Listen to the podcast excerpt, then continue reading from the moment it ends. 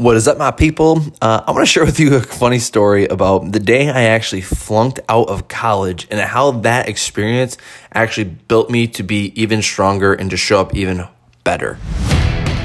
We aren't like other MLMers who have to beg, bug, and chase friends to join a business. And we aren't desperate enough to turn our newsfeed into a billboard just to make a quick buck. In this podcast, you're going to see how real marketers like you and I build a profitable business inside MLM without all the fake it till you make it bullshit.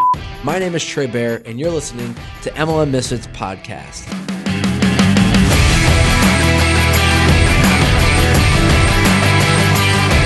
All right, my friends, so I've got an interesting story I want to talk to you about today. I don't think I've ever even shared this before, but I truly believe, and what I think you should get out of this episode is that your experiences, whether good or bad, are going to shape you into the person that you want to become. And if you don't share those stories, um, I, I, don't know. I, I, just feel like everyone needs to hear a little glimpse of your background. And, and I, you know what? Maybe after you hear this, you'll be like, you know what? That Trey Bear guy, he's not so much of a douchebag after all. Let's see. So, guys when i when i grew up in um, upstate new york i had a very small group of friends. I've told you this before. You know i didn't have a massive network. I graduated 27 people in my graduating class. And when i was in high school you know i had strict parents um, loved me like crazy. They weren't like mean or anything but you know, they were just very protective. And I get that as a parent now, you know, like I don't, I want to make sure that Jax has fun. He gets to experience his, his high school years and same thing with my daughter. But, you know, I, I want to make sure that they're, they're not, getting in the like they're not in trouble. They're not or they're not getting hurt. They're sure they're getting into trouble but i want to make sure that they're not getting hurt. And so like for example when when it was middle of the winter and it's freezing up here in new york and we're getting snowstorms like i want to go see my girlfriend. I want to go hang out with my friends. And my parents like no you're not going to do that. I'm like oh my parents suck. Now i get it because it's like you know they were just protective they want to make sure that i was safe. And uh, now as that i'm a parent i get that right? And and I told him like I always told him like I'll never be the parent, the strict parents that you are. And now I'm like, oh no, no, I'm gonna be the I'm gonna be the same exact dad that my dad was to me. Um, and so when I went to college, like I it was like a whole new experience of freedom to me because I didn't get to go out and, and drink and hang out with my friends in, in, in high school or anything like that. I when I my routine was I'm gonna go to school, see my friends there. Sure, we might hang out afterwards, but I was involved into sports because that's where I got to hang out with my friends a lot. And uh, and then after that, I'd go to the, the gym and I'd work out there because it meant I didn't have to go home and not and just stare at the walls all all night.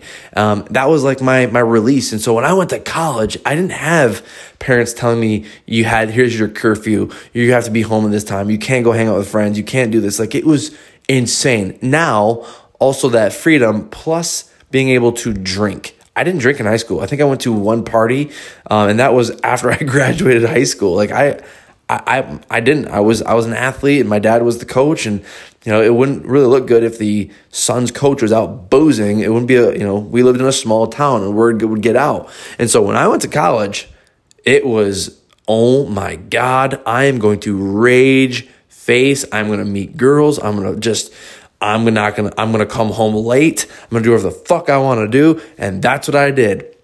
And for, I remember like when I would have to come home on like, uh, on holiday we like we I was miserable because I didn't have that that freedom that I used to have like in college. And so when I go back after holiday, I get to go and uh, go back to college. Like it was right back at it, booze hound, drinking, having fun, and I was also on the the soccer team. And so you can probably imagine as a freshman and as a starter, um, you can probably imagine like what my what my college days was looking like until it came to the point where I wasn't going to school. I was more more focused on drinking six days out of the seven, and I'm not just saying like a couple of drinks. I mean like blacked out, wasted, can't feel my ass with both hands if you paid me to. Like I was, it was an experience. It was a college is an expensive party, I can tell you that. But after a couple years of doing that and not going to class and to drinking my face off, sure I gained some weight, but the bigger problem that I had was I flunked out of college. I flunked out. I remember calling my dad and being like, "Dad, they just posted the grades." And uh, I think I had like a 1 7 and I needed a 2, a 2.0. And um, he's like, well, guess you know what you're gonna do. And I thought like, yeah, I'm gonna stay up here in my college town and, uh, and I'm going to hang out with my friends and it's gonna be awesome, right? Nope. It was come home, get a job and pay your damn bills. And that's what you're to do. If you're not to be in college, you're to get a job. and it broke me. Um, I, like I remember being at home and just thinking like my life is over. I'm losing all my friends. I don't get to see anybody at college. There goes my freedom. I'm I wasn't even 21 at the time, guys. Like I couldn't drink, I couldn't do anything because I was living with my parents now and I had to go find a job. And I remember the job that I landed was um, I was stacking wood. And I mean, it got me jacked. That was a cool thing, but like miserable. I was waking up at four o'clock in the morning, going to stack a bunch of heavy wood until about four o'clock uh, in the evening. And, uh, and that uh, that sucked but that was a huge eye-opener for me and luckily i convinced my dad to be able to go back up to the college town and work two jobs there so it allowed me to get a little bit more freedom but that wasn't the that wasn't the point the point was like dude i fucked up dude, this sucks. If I want to get my life back on track, if I want to get going, if I want to like just hang out with my friends, I need to get back to college. And so I remember I had to take an entire year off for the two semesters, take an entire year off and then write back to the dean why I will, you know, get my life under control and I'll have good grades and I'll actually graduate and I'll be, you know, the the good college student that I'm supposed to be. Well, when I did that and I got approved, it was like, okay, I'm never going to let that experience happen to me ever again. And so when I showed up, when I went back to uh, college, I stopped drinking, uh, not completely, but it wasn't six out of the seven weeks. I made sure that it was like, hey, Thursday nights you can have a couple drinks, Friday and Saturday, unwind, man, and give it hell. But my nose was in the books and the library all throughout the day. In fact, I remember I would, you know, pack my lunch and I would go when I wasn't in class. I was in the library and I was doing my homework, which was a completely different tray uh, from the first two years of being in college.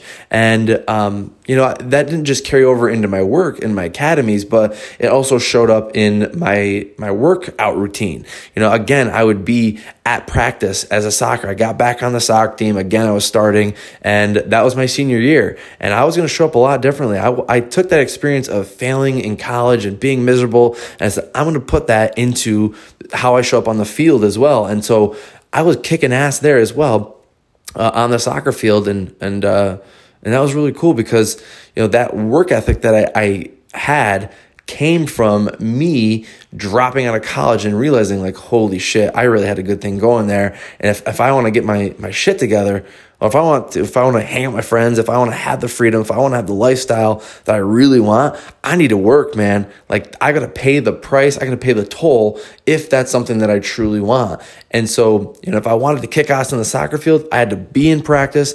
I had to treat every practice like it was a goddamn soccer game. Um, I had to work out afterwards because, you know, if I wanted to mow down these bigger people, you know, I'm only like 5'10 guys. I'm not a big guy, but if I want to pull people off the ball, I got to put on some weight and knock them off their ass. And so that's what I did. I would go to practice. I'd treat every practice like it was a game. I would work out afterwards. Um, I would stop drinking and I would take my um, my sport, I'll, I'll, take soccer a lot seriously, and I take my academics a lot seriously. And because of that, that experience right there alone taught me um, the lessons that I need. And I think that that experience absolutely carried into my network marketing business and how I show up every single day. And and so what I'm saying is number one is that your experiences will absolutely, whether they're good or bad, will shape you and you can take them into whatever situation that you want. Sure, I could have flunked out of college and been like, well, fuck it. Guess I'm going to live at home with my parents for the rest of my life. I guess I'm going to work in upstate New York and I'm not going to be able to, you know, really fulfill the things that I want to do in life. Or or I can take that experience and say, you know what, fuck this. I don't want that lifestyle. I don't live with my parents. I don't want to be a college flunk. I want to be a college graduate. I want to get a good job. Um, and I want to be able to, to have the lifestyle I want, even though that back then it was just hang out with my friends. But carry that over into my life now, it's the same exact thing. If I want the lifestyle of freedom, I've got to work my ass off, right? There are going to be tough times. And I can look at those tough times I was like, is this going to make me and shape me? Or is it going to allow me to fail? And is it going to allow me to say, fuck it and give up? And so, what I ask of you is to think of all of your experiences that you've had and have they shaped you to the person that you've become today? Most likely, yes. Are you going through something right now that you're like, this sucks?